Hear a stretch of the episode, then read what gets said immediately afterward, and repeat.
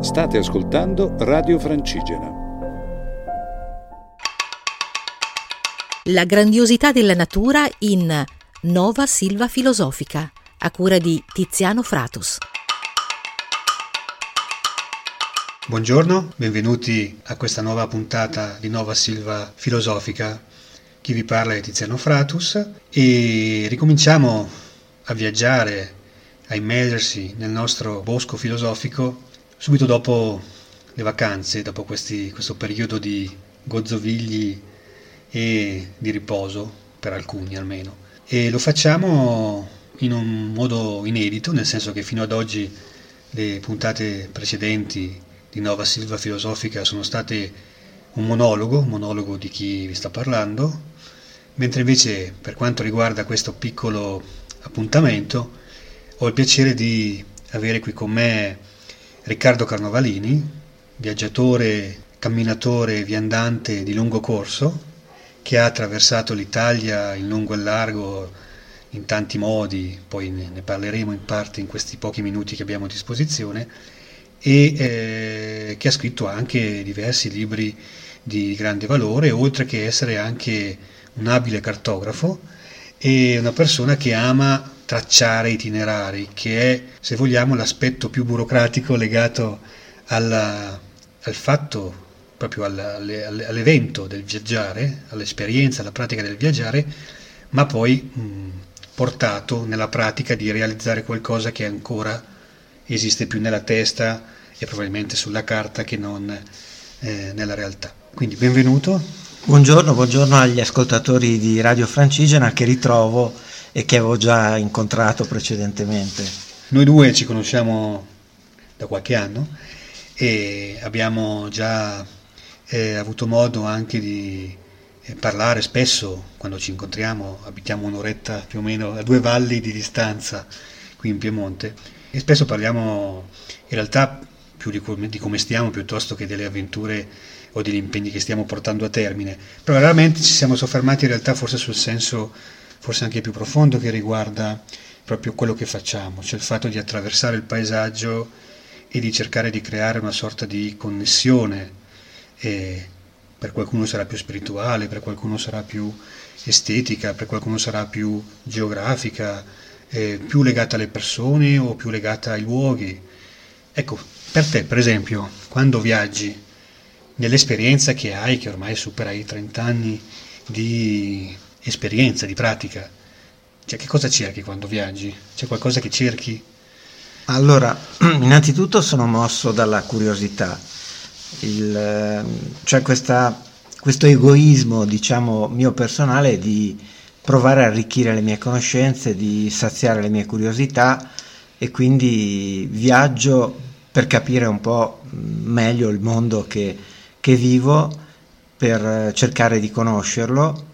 e anche di farlo conoscere. In questo mh, c'è l'aspetto che più mi preme sottolineare, cioè un impegno che mi sono preso da, dall'inizio degli anni Ottanta di conoscere il paese nel quale vivo e di provare a farlo conoscere a, agli italiani che mi sembra lo conoscano molto poco, il nostro paese. E la scelta eh, che ho fatto come modalità è una scelta obbligata perché la lentezza che ho scelto è un po' la, l'unica condizione che mi consente di tentare una relazione, è un tentativo perché poi non è detto che la lentezza da sola ti porti alla conoscenza, c'è di mezzo il cervello, c'è di mezzo la volontà, la capacità di cogliere quello che, che c'è intorno, gli stimoli che ci sono intorno. Quindi la lentezza mi ha aiutato ed è stata al centro del mio interesse perché eh, faccio sempre l'esempio del, del, disco di Newton. Quando va lentamente eh, vedi tutti i colori, se gira veloce vedi solo un colore, il bianco, che annulla tutti gli altri colori o li somma. Ed è un po' la, la differenza che c'è tra andare velocemente nel territorio e andare lentamente. Lentamente si vedono tutti i colori, si vedono i colori belli e si vedono purtroppo anche quelli brutti. Ecco, e per tornare un po' al, al senso proprio del, del, tuo viaggiare, poi nella seconda parte partire, magari parleremo di alcune delle esperienze che hai fatto, ovviamente in sintesi, e magari proviamo anche così a immaginare se ci sono dei viaggi che ancora tu vorresti fare che non sei mai riuscito a fare per varie ragioni. Però prima di finire questa prima parte volevo chiederti ancora se tu quando sei in viaggio e questo tuo modo di viaggiare, eh, se in qualche modo ha, è anche un'esperienza spirituale, se c'è qualcosa di religioso, di spirituale, che è una parola un po' diversa da religione, cioè non c'è la pratica, non c'è il culto. Sì, secondo me c'è e anche nell'attraversamento di uno degli ambienti naturali più interessanti, che è il bosco, sento, quando lo attraverso lentamente, di vivere l'esperienza di un santuario, cioè entrare in un bosco per me è entrare in, in un ambiente quasi di preghiera, perché poi ogni albero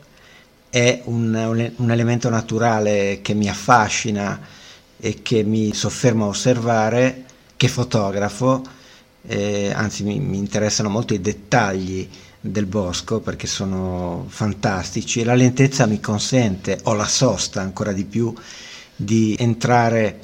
nella profondità, insomma nel, nel dettaglio di, di, questo mondo naturale che mi interessa molto che è il, è il bosco. Credo che poi ognuno di noi abbia il suo concetto di spiritualità. Io non so spiegare esattamente qual è il mio, però credo che camminare nel silenzio in un, in un ambiente naturale sia un, un qualcosa di profondamente spirituale.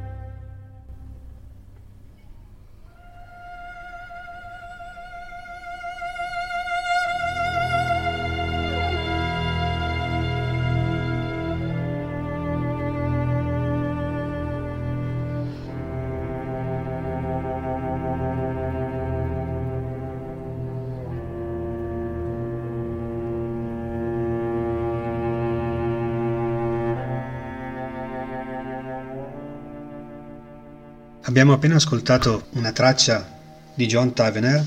The Protecting Veil, movimento che si intitola The Incarnation, l'incarnazione, eseguito da Maria Kliegel, che è una suonatrice di violoncello fra le più note del panorama europeo, esecutrice sia del, della tradizione, quindi delle grandi opere eh, sinfonie, eccetera, composte proprio per sonate, composte proprio per violoncello, ma anche di tanta opera e autori più moderni, più contemporanei. E John Tavener è stata una grande figura, uno dei più importanti musicisti e compositori di musica sacra contemporanea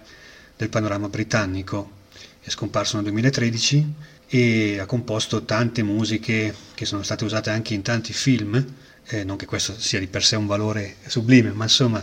nel suo caso sicuramente un attestato di grande stima e si pensi fra le diverse sue composizioni a Funeral Canticle che era quella meravigliosa accompagnamento musicale con le immagini legate al ciclo dell'esistenza dei pianeti astronomico, una visione astronomica del film L'albero della vita di Terence Malick, il grande regista americano. Ebbene, torniamo a questi pochi minuti che ci restano al nostro incontro con Riccardo Carnovalini e cercheremo di parlare almeno di due, di toccare due nervi in questo piccolo eh, spazio. Uno, un viaggio che hai fatto che vorresti magari rifare o che secondo te è stato veramente il viaggio, se c'è. E, e dall'altra parte invece un viaggio che magari non hai mai fatto, che ti piacerebbe fare e che per varie ragioni non hai avuto modo di, di cucire, di costruire. Ma ehm, visto che questo che inizia il 2018 dovrebbe essere l'anno del rilancio del progetto Sentiero Italia, che è un progetto al quale ho lungamente lavorato negli anni 80 e 90, cioè eh, alla realizzazione di una vera e propria autostrada verde per le nostre montagne, in grado di collegare tutte e 20 le regioni. Eh, nel 95 ci fu eh, il, il, Cammina Italia, cioè un, un percorso fatto tra l'Associazione Sentieri Italia che aveva avuto l'idea del progetto e il Club Alpino Italiano che poi risultato essere l'ente l'unico forse in grado di realizzarlo in Italia questo progetto. Quindi un cammino nel 95 che attraversò l'Italia dalla Sardegna alla Sicilia, alla risalita di tutto l'Appennino e delle Alpi fino al confine con la Slovenia e il cui ricordo mi porta ad una vera e propria galleria verde che caratterizza la montagna italiana perché eh, c'è una grande foresta che popola eh, la montagna italiana. Io parte che ne abito un piccolo tratto perché in Val di Viù passa il Sentiero Italia, in quel di Usseglio,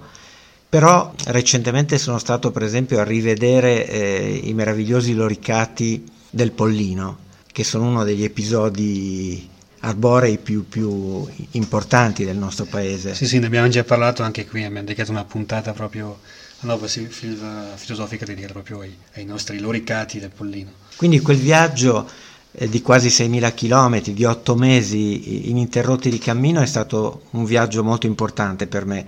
Certo, poi ci sono stati eh, i viaggi lungo il mare, lungo le coste italiane. Io sono nato sul mare, quindi eh, era un, qualcosa che mi sentivo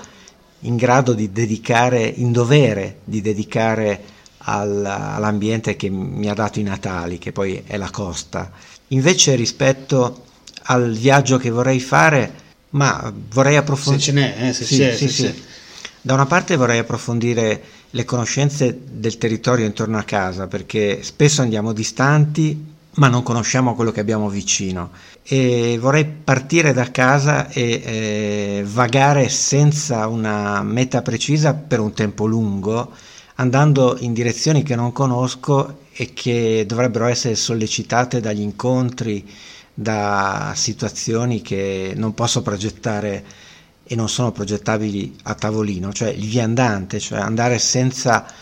una, una, direzione definita, perché poi l'importante, come sappiamo, nella vita, nel viaggio, non è la meta, ma è il cammino, è, è il quotidiano. Quindi ecco, questo è il grande progetto di viaggio che ho realizzato solo in parte con Passepartout, che è stato il viaggio della fiducia, quella catena di ospiti che ci ha portato ad attraversare, ci ha portato perché l'ho fatto insieme ad Anna Rastello, l'Italia. Però questa nuova sfida è una sfida che vorrei partisse da casa e andasse verso non so dove. Bene, il nostro tempo per questo incontro, per questo nuovo bosco filosofico eh, va a concludersi. Io ringrazio veramente di cuore Riccardo per aver dedicato questi minuti a condividere con noi il suo pensiero e la sua filosofia e ringrazio tutti voi per la pazienza e l'attenzione. Alla prossima! Radio Francigena, un mondo in movimento.